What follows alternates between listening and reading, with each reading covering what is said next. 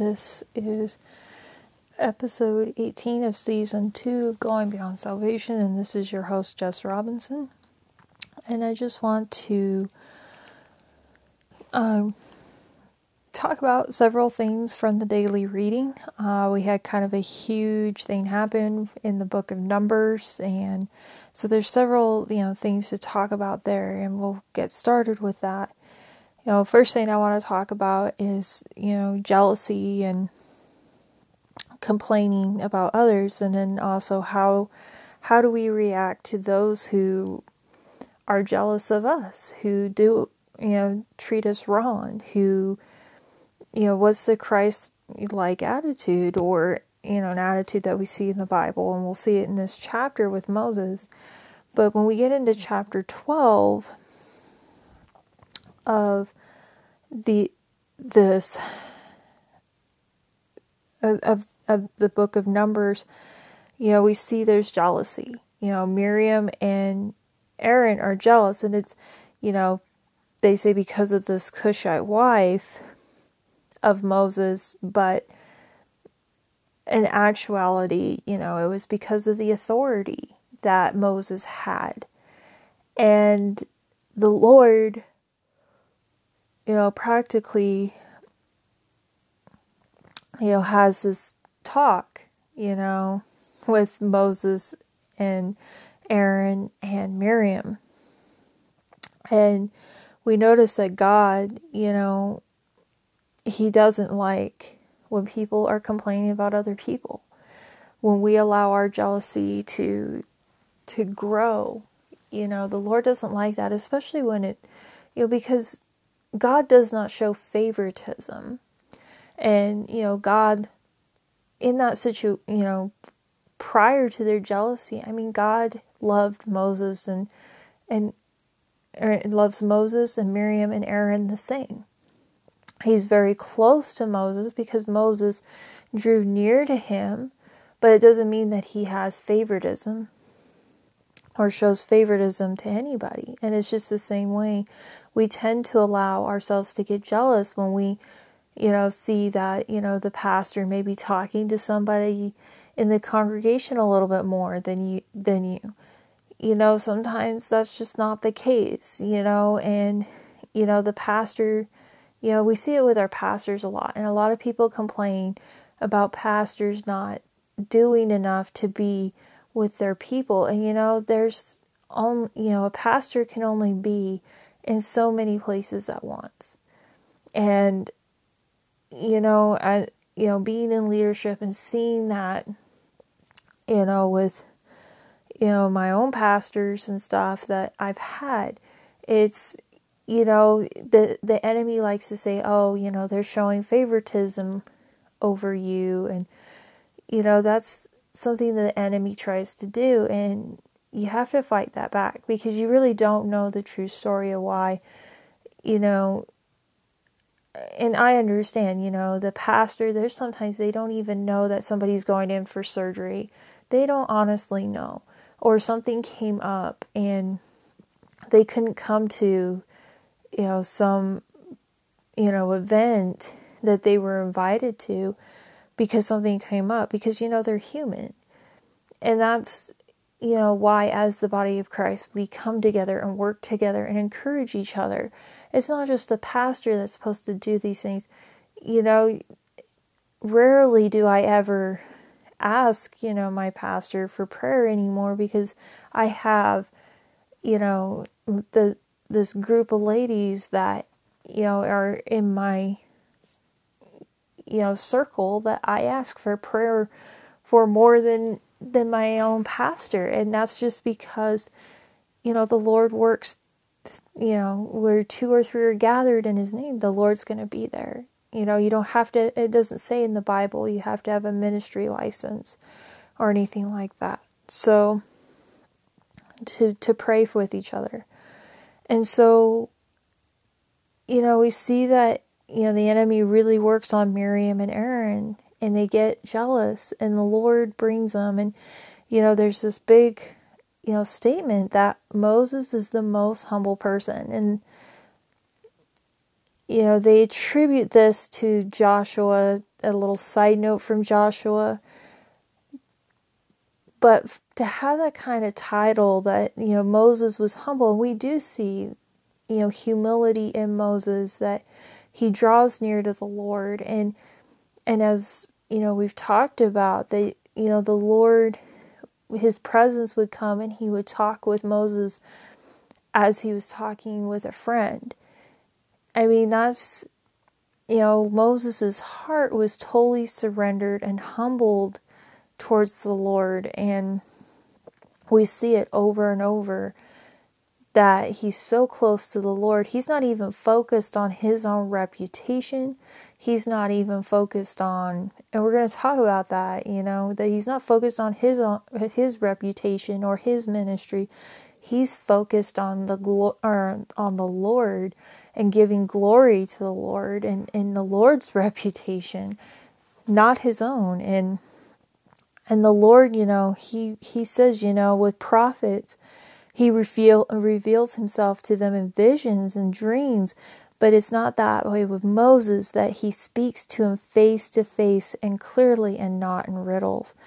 And so it's like, you know, when you think about that, you want to have such a humble heart to where the Lord, you know, he's it's not in riddles or visions that he's coming and speaking to you clearly face to face.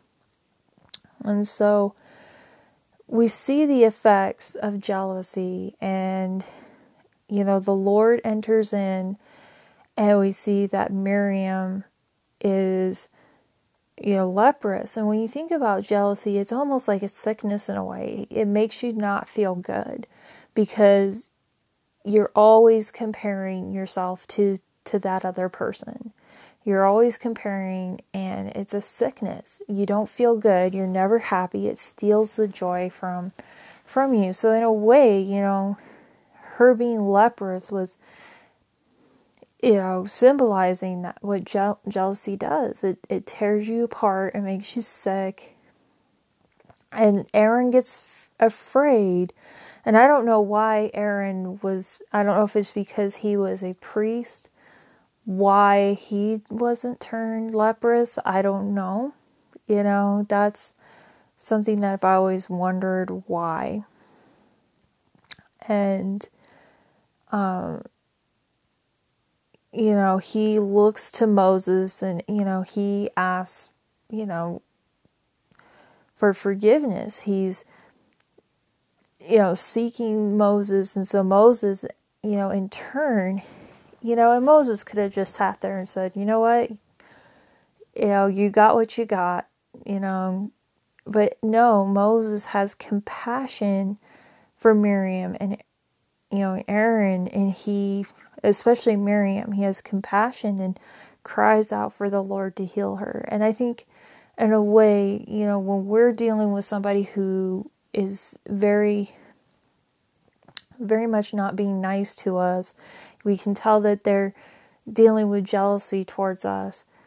You know, when they offend us in any way. The Christ like attitude is not to, and like we've talked in, in the past podcast, not seeking out vengeance, but instead, you know, he, he goes and prays for for the Lord to to heal her instead. He has compassion for Mir- Miriam, and I think that's how we should be. Is we need to pray for those who do hurt us, who offend us, you know, we need to pray for them and and pray that the Lord will work in their hearts. We want to see, you know, have such humility that we would rather see the Lord redeem somebody more than bring punishment. You know, that's kind of the Christ like attitude to have. And so we see that and still the Lord has Miriam go out of the camp for so many days and then he, she, she's allowed to come back. So that's kind of the one thing and then we jump into 13 and you know we have they send out these men to to search out the land you know they're they're close to the to the promised land the land of Canaan and Moses sends out these leaders. And one of them is Joshua, son of Nun, but the the name they say is Ho- Hoshea, son of Nun, but that's Joshua, and you know Moses' servant that we have read about you know several times. They're sent to spy out the land, and they come back, and they have this report that you know it is such a wonderful land. They they start off this report good, but then they're like, "Oh my gosh, there's you know all but two, you know, Caleb and Joshua, you know, all but two are just saying that there's giants and that there's no way we can you know win this promised land." And I think, you know, as believers, we can take you know this story and you know we see the people rebel and they they allow themselves to complain and live in unbelief. And i think as believers we can take that as a an example. And we do see that you know we were talking about First Corinthians chapter 10 we read from that in the last podcast and that they were examples for us in in regards to unbelief. And uh, the people lived in unbelief. You know, they they did not have a faith that draws in to the Lord. And you know, it's a, it serves as a warning for us believers that, you know, in the Lord, you know, we have this promise before us. The biggest promise is, you know, eternity, you know, and to continue this race. And we can allow, you know, the things in this world, you know, especially right now, that I'm recording this, you know, there's coronavirus. We can allow coronavirus to instill fear into our hearts, you know, and you know, I've always heard some, you know, some evangelists say this, you know, that Israel had to deal with giants and who instilled fear, and that's what happened is these these people were instilled with fear. And sometimes we face giants that mess with our imagination and you know they increase this fear within us you know and and we see that with coronavirus that that people think that there's such fear. And yes there's you know coronavirus does have some serious effects you know and i see it you know and some of the people that have been diagnosed that we're praying for in our prayer list but you know people are um you know, in in our our faith, you know, we have such a great promise, and the enemy likes to throw things at us to to instill fear, to where we lose our faith in, in the Lord and lose our sight on on the promise line because we think, you know, especially on God's promises, because we think that you know we can't. There's no way we can conquer this. This is there's no way that we can obtain this. And it's like, well, we can't obtain it on our own. We have to have the Lord as our strength. And yes, you know, there was, you know, these people that probably, yes, they were, had really great military skills and they may have seemed bigger to the Israelites, but nothing is bigger than God. You know, they didn't, you know, see how big their God is compared.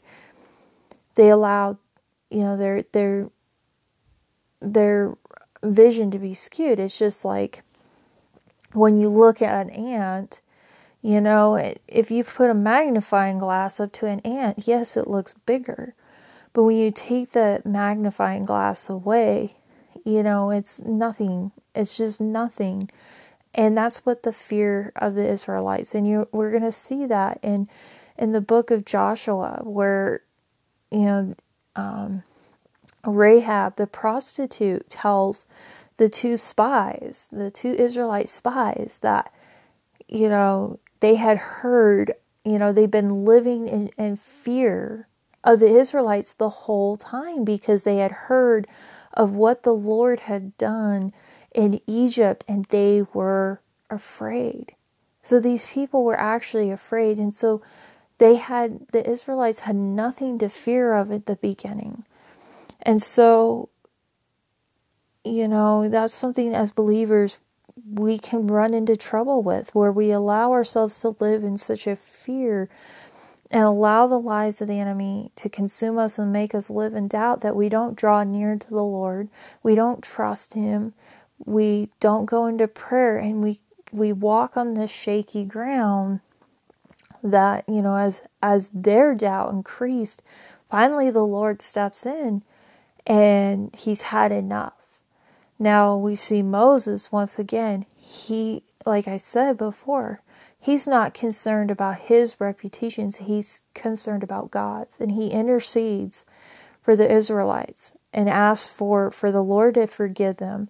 And the Lord ends up forgiving them but he does punish them for their doubt because they weren't living they were they didn't have faith and so and we'll read about this in the book of Hebrews that essentially they died you know they died in the desert and you know this generation that was counted in the census the only two that were spared was Joshua and Caleb because they stood up and said you know, among the negativity. And as believers, we have to be that way when there's such negativity all around.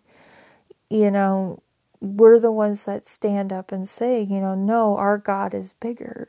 You know, you know, I know who my God is and that He's bigger than this. And so, you know, we see that this happens, that they miss out on the promised land. And I think you know, if we allow the enemy to, you know, have control and allow to put fear in our lives, to put doubt into our lives, we're grumbling about, you know, and desire for all our old life, we're going to miss out on that promised land that, you know, of eternity because we're walking on shaky ground to where we would commit apostasy. You know, there are people that do that. They allow the doubt to creep into where they end up just walking away from their relationship with the Lord instead of seeking Him out. And we see that, you know, afterwards, the, the Israelites, when they're finding out that they don't get to go to the promised land, they have to go wander the desert for 40 years and they're not going to get this promised land.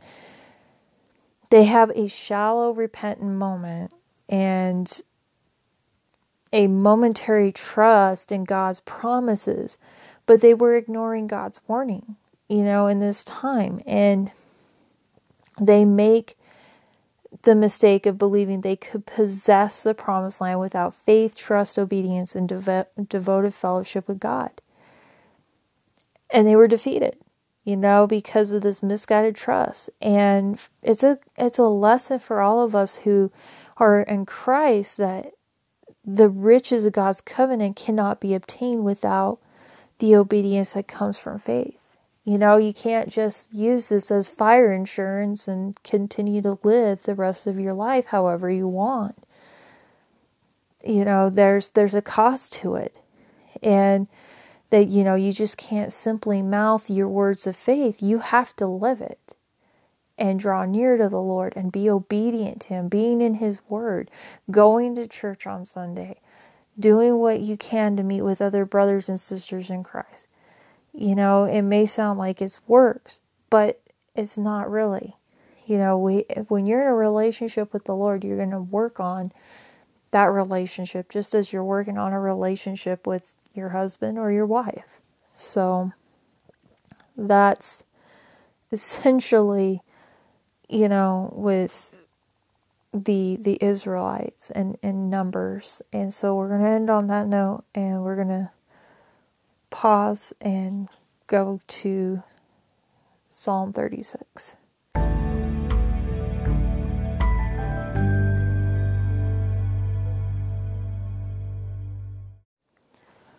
So we're back and we're looking at Psalm 36 and Psalm 36 is a is from the David uh, from David and it's he's contemplating, you know, the sinfulness of the wicked. And you know, we've kind of talked about it because, you know, this isn't the first time David has really talked about it.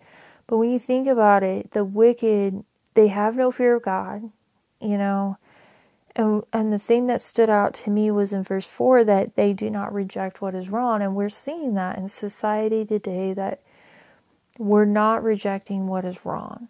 And that's something that you have to be careful with when you have a relationship with the Lord and when you have such a fear and reverence of the Lord and such a relationship with him and you're walking with him that you reject what is wrong and you walk away from it you know and and won't allow it in your home, you know, based on like what you're reading, what you're watching, you won't take pleasure in in what is wrong. You know, it actually like for me, I really get sick and disgusted when it's something that it's like, no, we shouldn't be watching this or you know, you know, such as like gossiping as well. It's just like I sit there and like really you guys are participating gar- gossiping. That's not right you know?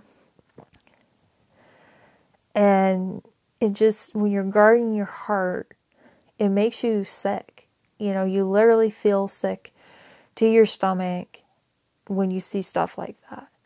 And and so you know you have to be careful in your relationship with the lord that you know just having a heart and allowing the lord just to to move in your heart in regards to you know what what breaks the Lord. And it's just having that heart you know just like Moses where you're not worried about your reputation you're you're more concerned about the Lord and having a heart you know of you know what breaks the Lord's heart wanting to know what makes him happy what what breaks his heart. And we see that that you know, David had a heart for for the Lord that you know he's even writing that the Lord's love reaches to the heavens, his faithfulness to the skies, and he's talking about the Lord's righteousness, his justice, you know, that he, you know he preserves both man and beast.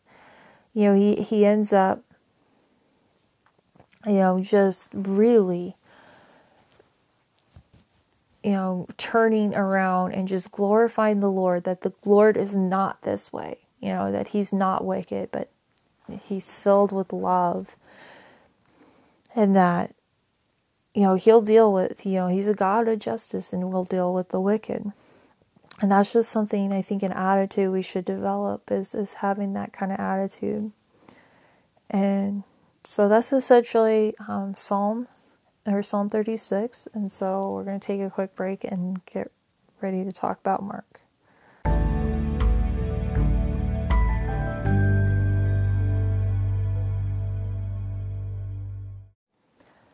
So we are back and we're in Mark chapter 11. And this is the start of the Passion Week in the book of Mark. And the book of Mark, we actually look to the book of Mark for a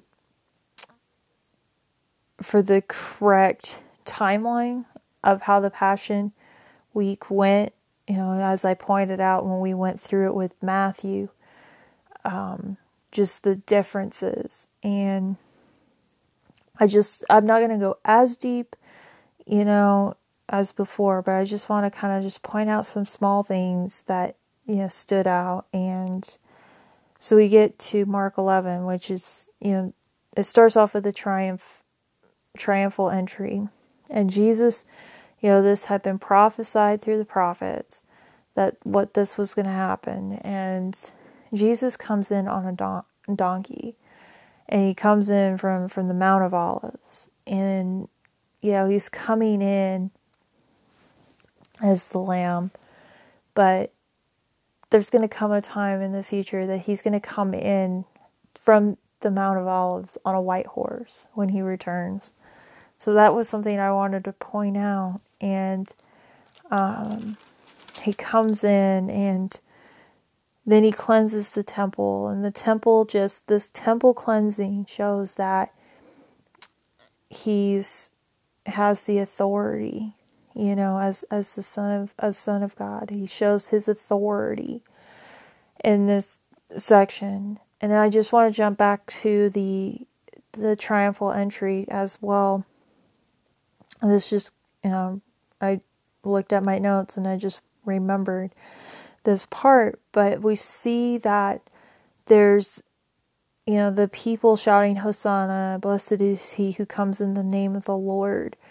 And we'll see you know that matthew there was some things that were said differently. And i think you know i think you know as as i said you know back in the in the day you know or with witnesses that you know witnesses see you know tell different stories and so Mark is getting his from Peter, and Matthew was there as well. So they probably heard, you know, several people saying different things. And so they were remembering what they heard. And so that's essentially what I wanted to point out. But then Jesus cleanses the temple, showing his authority. But Mark adds that he wouldn't let anybody come in as well. And so that's essentially that. And then we get to the withered fig tree. And before he goes and cleanses the temple, we see this as two separate events. And, you know, Jesus, you know, curses the fig tree. And then when they come back the next day, they they see the fig tree and that it's it's it's dead from the roots that it's withered it's dead and I wanted to point out what, what Jesus says. He says, Have faith in God. I tell you the truth. If anyone says to this mountain, Go throw yourself into the sea, and does not doubt in his heart, but believes that what he says will happen, it will be done for him. You know, so, you know, it's, we can take that as an example of our prayer life. And I'm just going to continue it says, Therefore, I tell you, whatever you ask for in prayer, believe that you have received it and it will be yours. So he's like, okay, you know. And this is a, a, a pattern for prayer is, you know, you you ask for for it in prayer, but you also believe and receive it as well, you know. And and also we can point out that you know the words that we speak and the words that we pray when we're praying scripture when we allow faith to well up in our hearts you know things can you know signs and wonders can happen just like he was talking about. And but he also points out and when you Stand praying. If you hold anything against anyone, forgive him, so that your Father in heaven may forgive you your sins. You know, and that's another thing is forgiveness is a big part in in in our relationship with the Lord. If we can't forgive people, how can God forgive us? And that's a huge, huge key with with prayer, you know, especially well, finding breakthrough is actually searching your heart and wondering if there's unforgiveness towards somebody in your heart. It's not in every case, you know, that happens, but it's something to look into, you know. And I just wanted to point out that Jesus cursed the fig tree to show his disciple how faith works but it's also show, showing you know because it like it says the roots were also dead. It shows that we have to go to the root of the problem for dealing or for healing to work. You know we have to get to the root of the problem. When you're praying you have to get to the root the source of what is wrong with the person. And so you have to get to the root of that. And that's why i tell people yes go go to the doctor, get diagnosed, find out what's going on because that's getting to the root of the problem. And you have to get to the root of the problem. You can't just go around it. You know, what is the root of, you know, of what is going on that you need prayer for? You know, you just can't go around it. So that is essentially that part and and a huge part of you know our prayer life is is forgiveness and getting to the root and then and finally, just to end off, you know, we end off chapter 11 with the authority of Jesus questioned. And, you know, the religious leaders in that time were trying every way to, to, to get Jesus, to trap him up. And it's not working because Jesus just turns around and finds a way to, to hang them. And that he does it with this, you know, with John. You know, what kind of baptism was, or, you know, what was John's baptism? Was it from heaven or from men? You know? And it made them stumble because they did regard Jesus and John as prophets. And many probably and, and many of like John's disciples and those who followed him after his death probably transferred their allegiance over to Christ. So they were probably afraid to uh you know and and they were afraid of the crowd. And they were afraid, you know, more concerned with their you know, compared to Moses, they were more concerned about their authority, their ego, their reputation compared to Moses. So that's essentially, you know, chapter 11 of Mark. And so we're going to finish off with that and we'll continue on uh, with with this you know finishing out Mark. We're almost to the end. And so that's it for today's podcast. For for the next podcast, we're going to read Numbers chapter 15, verses 1 through 31, and then Psalm 37, verses 1 through 7, Proverbs 6, verses 20 through 21, and Mark chapter 12, verses 1 through 27. And so I'm just going to end in a prayer, and I just want to say thank you, Lord Jesus um, for for dying on the cross for us, Lord. And I just pray, God, that Lord, we just thank you, God, for the blood of Jesus that makes us new. I pray that you would search our hearts, oh Lord God, and Lord, I just pray that we would not allow jealousy or grumbling or doubt to enter into our hearts. Increase our faith, increase our faith to where, Lord, we could believe that mountains, you know, we can command a mountain to jump into the sea and that it will, Lord God. And that, Lord, I just pray, you know, guard our hearts, help us to receive and, and develop in our prayer life with it, with you and to trust in you, to be like Moses and Lord, where you just meet him face to face, Lord God, and, and speak with his heart, Lord. I pray that we would just have a heart that searches out for that. We just thank you for all that you do and continue to do. We give you the glory and the honor in Jesus' name. Amen. Have a great day, you guys.